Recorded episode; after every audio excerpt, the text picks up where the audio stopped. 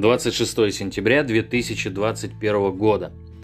По-моему, серая сырая погода никак не способствует хорошему самочувствию.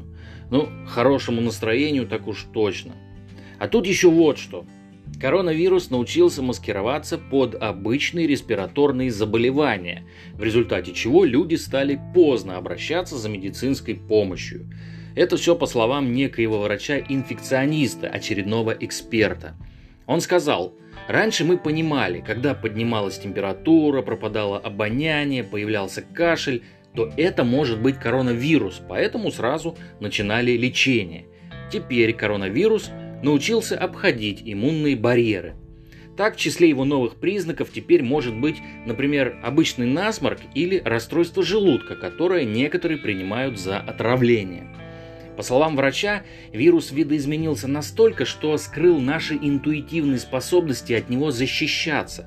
Он научился маскироваться от наших антител, специфического иммунного ответа и может обманывать наш организм около 7 дней. Все это время люди не обращают на него внимания и не лечатся правильно. К врачу обращаются уже тогда, когда им становится совсем плохо, появляется одышка и нужна госпитализация. А я вот сейчас думаю о том, что у меня уже несколько дней простудные симптомы. Но действительно ли они простудные? Хороший вопрос. Еще иногда кажется, что у коронавируса мозгов явно больше, чем у всех экспертов, вирусологов, иммунологов, инфекционистов, министров и прочих Елен Малышевых. С каждым днем э, все больше убеждаюсь в том, что действительно на самом деле ни у кого нет реального понимания того, что происходит и как с этим бороться. Смотрите, главный эпидемиолог Швеции назвал отказ от карантина из-за COVID-19 верным. Причины, на удивление, весьма эфемерны и банальны. Тут все дело в традициях шведского королевства.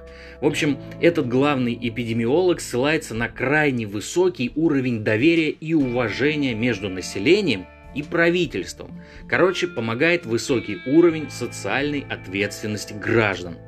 Хотя если взглянуть на статистику смертности от коронавируса в таких же странах с таким же высоким уровнем социальной ответственности среди граждан, Дания, Финляндия, Норвегия, то окажется, что в Швеции показатель смертности выше более чем в 10 раз. Власти страны уже попадали под резкую критику как за границей, так и внутри королевства. Причиной этой критики стало почти полное отсутствие ограничений и лишь рекомендаций по самоизоляции. То есть не делали вообще ничего, зато внушали людям, что это всего лишь болезнь, с которой нужно научиться жить. И да, конечно же, вся надежда на вакцинацию, а с остальным как-нибудь разберемся. Кстати, в Испании, по некоторым данным, после прививки скончалось более 300 человек. Интересно, какой у них был уровень социальной ответственности? На сегодня все. Берегите себя. Конец связи.